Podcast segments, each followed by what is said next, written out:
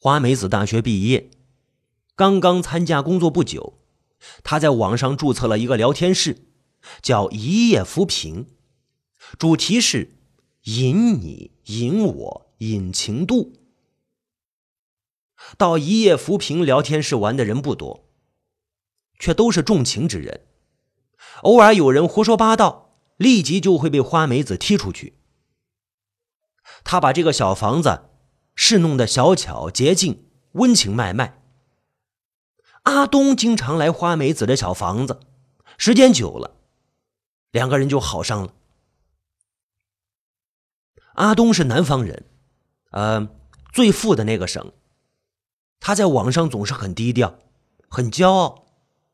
花梅子知道网上有很多女孩都在暗恋他。花梅子和阿东在网上热恋了半年。花梅子是痴情的女孩，她爱死了阿东在网上那酷酷的样子。尽管这形象是虚拟的，只要她在聊天室里看见他的名字上线，手里就微微的发潮。花梅子给他发过一张自己的照片，他在无边无际的鲜花中灿烂的笑着。可是，阿东却从来没有给花梅子发过照片。花梅子一直不知道阿东的真实长相。不知从什么时候起，他们开始在网上争吵。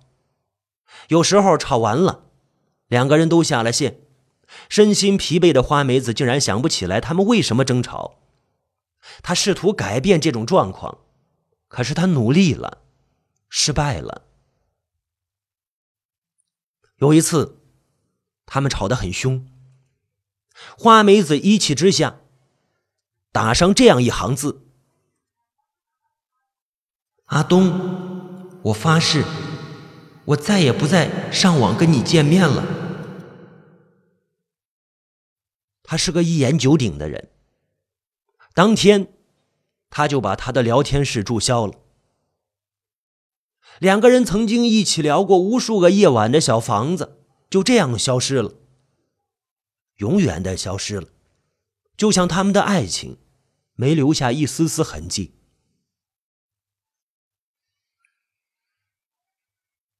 从那天起，两个人断了联系。花梅子被相思折磨的坐卧不宁，越来越消瘦，终于。他妥协了，给阿东发了一封电子邮件。他在那封电子信上写了一千个“你来”。他突然很担心阿东。其实他知道，阿东的身体挺棒，在大学时是校队的足球守门员。可是不知道为什么，花梅子总担心他突然死掉。那封电子邮件发出之后，他就天天到古市车站去等。那些天一直在下雨，冬天刚过去，那雨很冷，淅淅沥沥，凄凄惶惶。花梅子举着一把黑色的伞，小心的庇护着他的一颗心。他想把这颗心交到阿东的手里的时候，必须是温暖的。他不想再让他捂热他。天天等他来，天天等他，他不来。天天劝雨停，天天劝雨雨不停。有一个修鞋的老人，坐在街边的屋檐下，用好奇的眼睛打量花梅子。空阔的街上没有行人，只有花梅子在固执的等待他那杳无音信的阿东，那个已经远隔千山万水、面目模糊的阿东。花梅子在车站前的雨水中等了他两天，他相信他会来，他会来，他会来，他会来。终于，花梅子病倒了，发高烧。那天夜里，他一直都在说没有任何逻辑性的胡话。第三天早上，他又爬起来，冒着没完没了的雨，到车站去。哎，去等。他冰凉的、单薄的身子终于热了，变得滚烫滚烫。那些天呢，大家都说天漏啦，终于，屋檐下那个修鞋的老人收拾了摊子，推着小车慢吞吞的冒雨走过来。经过花梅子面前的时候，老人停下来说道：“孩子，你是等一个男人吗？”啊，花梅子弱弱的点了点头。那个老人叹口气，摇了摇头：“别等了，回家吧，他不会来了。”花梅子无助的看着他那张沧桑的脸。老人说完就走了，走出了几步，老人又转过身来，缓缓的说：“几十年前呢，我和你一样，也在这里等过一个女人，也是没完没了的下雨，她就没有来，哎，最后也没有来。”回家吧。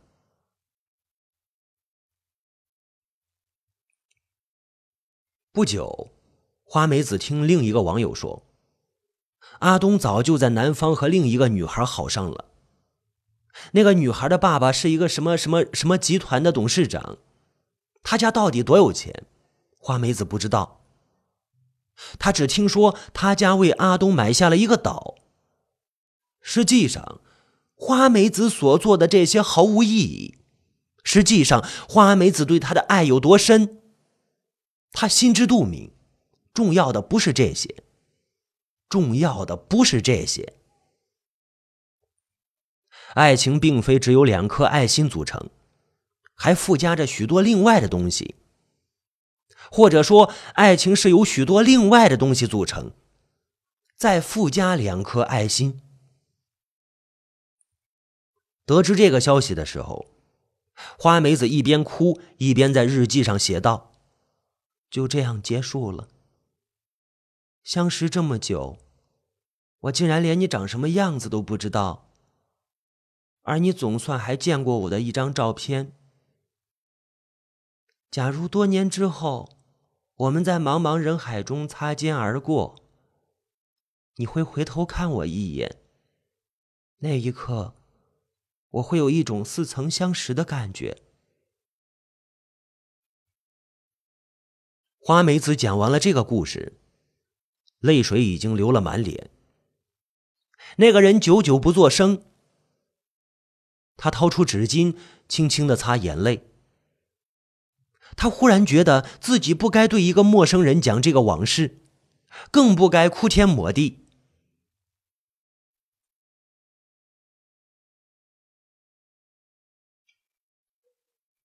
你恨他吗？恨。这个恨已经不是和爱相对的那个恨了。如果当时你给他打个电话，都是命运的安排。男子停了停，轻轻的说：“并非所有的命运都不可改变，并非所有不可改变的都是命运。”微风吹过来，凉凉的。花梅子听见遍地的草都摇晃起来，还有鸟儿扇动翅膀的声音。花梅子强颜笑了笑，说道：“我还不知道你今年多大了。”“我二十五岁。”这句话让花梅子有点怀疑。花梅子是个盲人，她对声音极其敏感。可以说，花梅子跟他一起这么长时间，一直是在和他的声音打交道。花梅子感觉他的声音不像是二十五岁的人，也不像是三十岁，甚至不像是四十岁，他好像是一个五十多岁的人。花梅子总感觉他是一个老人，但是他不敢说。花梅子突然紧张起来。我得走了，再待会儿吧。他还是这句话。我出来的时间够长了。那好吧，再见。你，你可以送我回村子吗？花梅子突然这么说。花梅子想借大姨的眼睛看一看这个黑暗中的人，到底是年轻人还是老年人。对不起，我不想进村子。花梅子原以为他肯定不会拒绝的。花梅子有些尴尬，明天我再来。花梅子顺着土路走回村子时，他还是感觉到他一直在背后看着他。他为什么不进村子呢？对于花梅子来说，他隐匿在黑夜里，永远不会显形。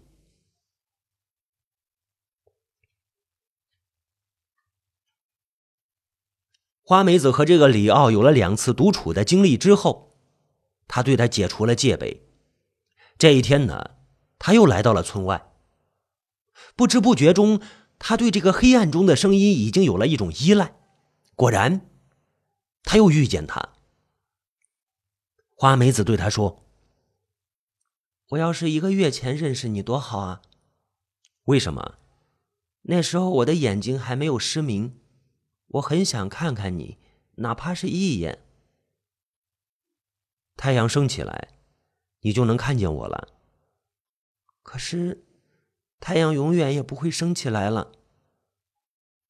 那个人沉默了一下，突然说道：“不一定。”花梅子认为他这是一句宽慰自己的话，苦笑一下，没在意。李奥却接着说：“我认识一个老中医，他一百多岁死的。他对我说，这个村子四周有一种草，叫枯草。它之所以叫枯草，是因为它到了早上就会自己生出露水，很奇怪。”花梅子静静的听着。他临死之前告诉我一个偏方。每天早上太阳刚刚冒红的时辰，用枯草的露水擦盲人的眼睛，擦七七四十九天，有万分之一的希望复明，千万不能间断，否则就前功尽弃了。花梅子觉得这个偏方已经与医术无关，而透着巫术的味道，他打了个冷战。你想试试吗？李奥在黑暗中问他。花梅子想了想，不太坚定的说：“是真的吗？不知道你能不能坚持。”嗯，花梅子没有考虑，就顺从的点了点头。那我就来为你做这件事。可是这会耽误你的工作。如果真的出现奇迹，那么我就获得一个伟大的发现。不知道为什么，花梅子的心陡然涌上了一股悲凉。她感觉她在做一种没有结果的挣扎。从此，花梅子天天早晨来到村外的田野边，接受治疗。春天刚刚绿起来，花梅子竟然变得一天比一天快乐起来。好像光明真的一天天向他走近了，尽管他知道这是自欺欺人。